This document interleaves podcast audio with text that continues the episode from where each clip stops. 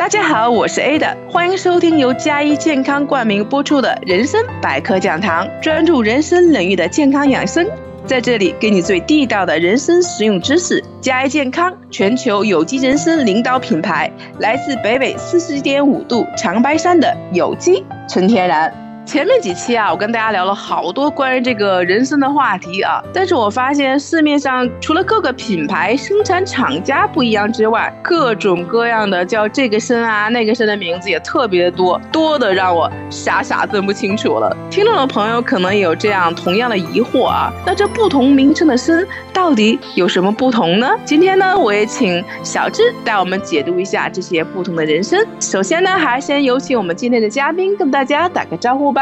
Hello，大家好，我是嘉一健康的小智，很高兴又和艾达姐和大家一起讨论一下人生的小故事。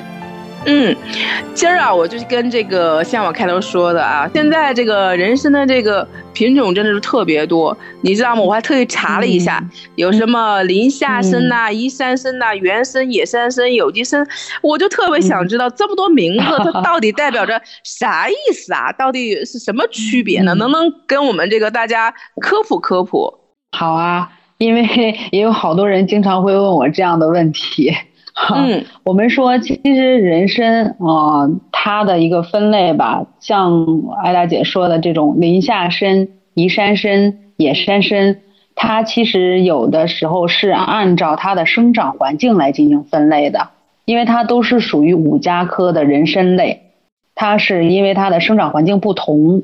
然后它做了这种啊分类。那么我们说野山参，呃，听到野山参就顾名思义，它就是在野外生长的。那国家的这个最新的一个规定，我们说就是有自己的这个啊质量要求的鉴别规定吧，啊是播种后自然生长在深山老林十五年以上的人参，可以被称之为野山参。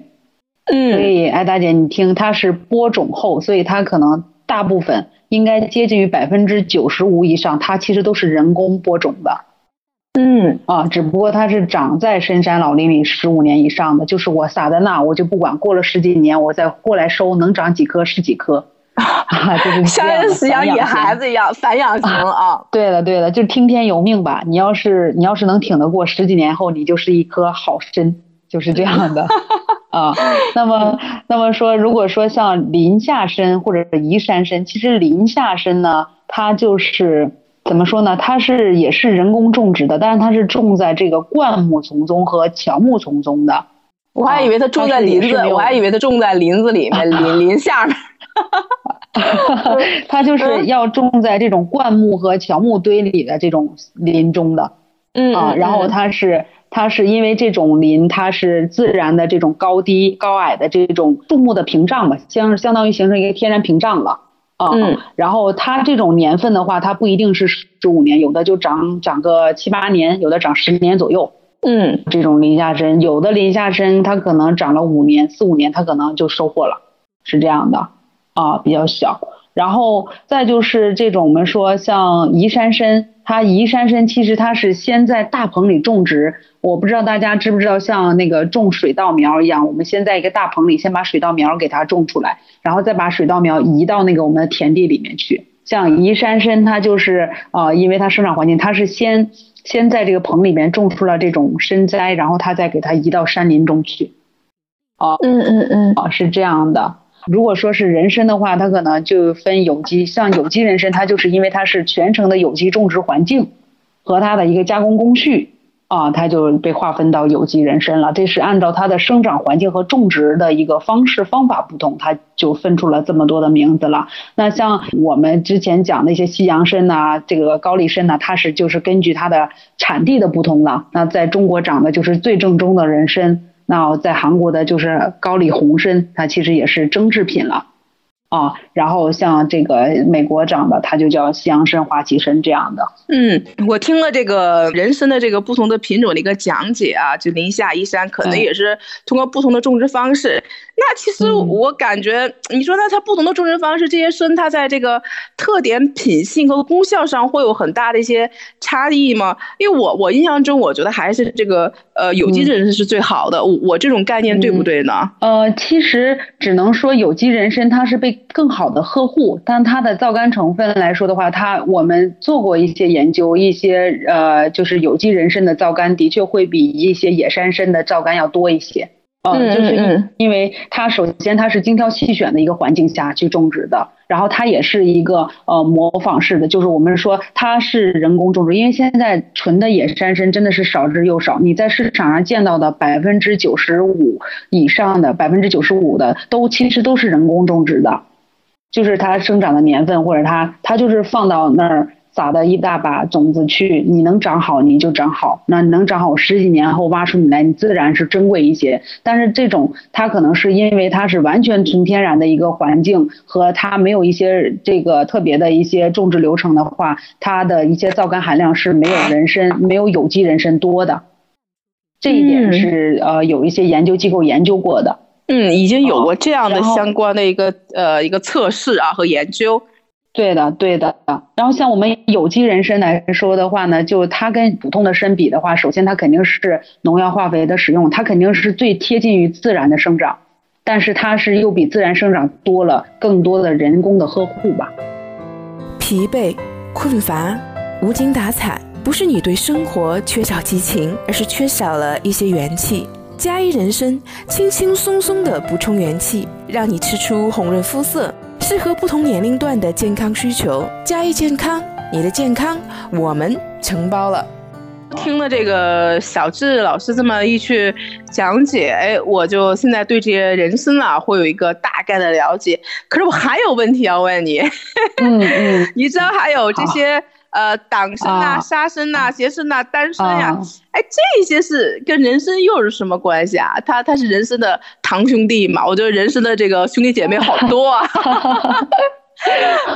他们其实属于远亲了，只不过可能是样子长得像而已吧。就可能是你看，呃，现在有好多说有有的人撞明星脸，他可能跟明星八竿子打不着的，都没有亲戚，没有血缘关系，但他跟明星长得特别像。嗯啊，所以就就是像党参啊，我们说党参其实很多药材里会用了，但是党参它是属于桔梗科的，我们说叫桔梗科，啊，或者我们我们就是常说的，就是大家吃的一种东西叫桔梗的一种咸菜，嗯啊，其实它也是一味中药了，但是我们像我们在我们长白呀或者朝鲜族这边啊，它就就就被当做家用的这种咸菜拌的这种朝鲜咸菜特别好吃。啊，党参它是属于桔梗科的，它主要的作用呢，它就是呃有一些降压的作用，像我们有一些的一些党参片儿，它能够降压。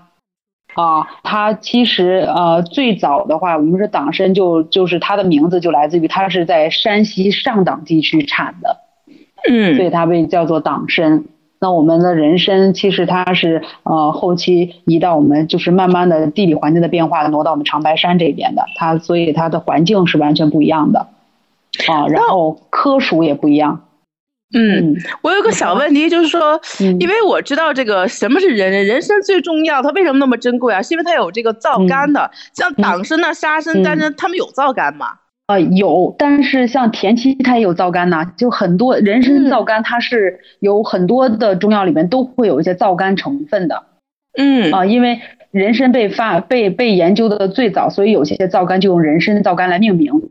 那那么它发现了化学性质相同的，它会被称为人参皂苷，但是它里面的人参皂苷含量是特别特别少的，就跟人参根本就没法比较，种类和含量根本就是比人参要差的非常远。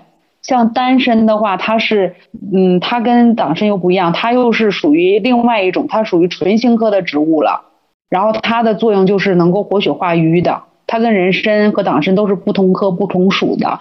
哇塞！像沙参，沙参来说，它跟党参是一样，它是桔梗科，但是它是属于在沙土地里长的。它的主要的作用呢，呃，它就是能够我们说对于这种呃祛湿啊，然后这种。呃，去热呀，然后对于一些啊气管疾病啊，或者是咽喉疾病啊，它的作用会好一点。刚才还说还有一种参是玄参，玄参，玄参它它就是一种草本科的玄参科了，它自己本身就属于玄参科的。然后它的作用其实也就是能够清热降降火，它有点跟西洋参类似作用。哦，但是它跟人参也是不同科不同属了。小师又是给我们这个上了一课，普及了一下，扫盲一下啊！我相信，因为我相信有很多这个听众可能跟我一样，我我以为啊，我以为这些参只是这个人参的不同的种类。我说怎么着的，呃，连亲带故啊，的的沾了点关系。我以为只是不同的这个支系啊。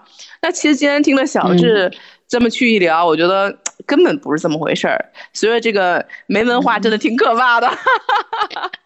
倒没有，只不过大家在不同领域而已。对，所以说今天还是特别感谢这个小智啊，又给我涨了不少的这个知识啊，让我对人生也会有更多的一个了解。那如果大家呢喜欢我们的这个节目，千万要记得点赞和订阅我们的节目。我们的这档节目专注人生领域的健康养生，有什么问题欢迎大家给我们留言，有大礼相送。如果大家想购买源自北纬四十一点五度长白山纯天然的加一有机人参的话，还请在天猫搜索加一旗舰店，或者是关注我们的微信号加一健康，这里有最新的资讯及最新的优惠信息。我们下期不见不散吧，拜拜。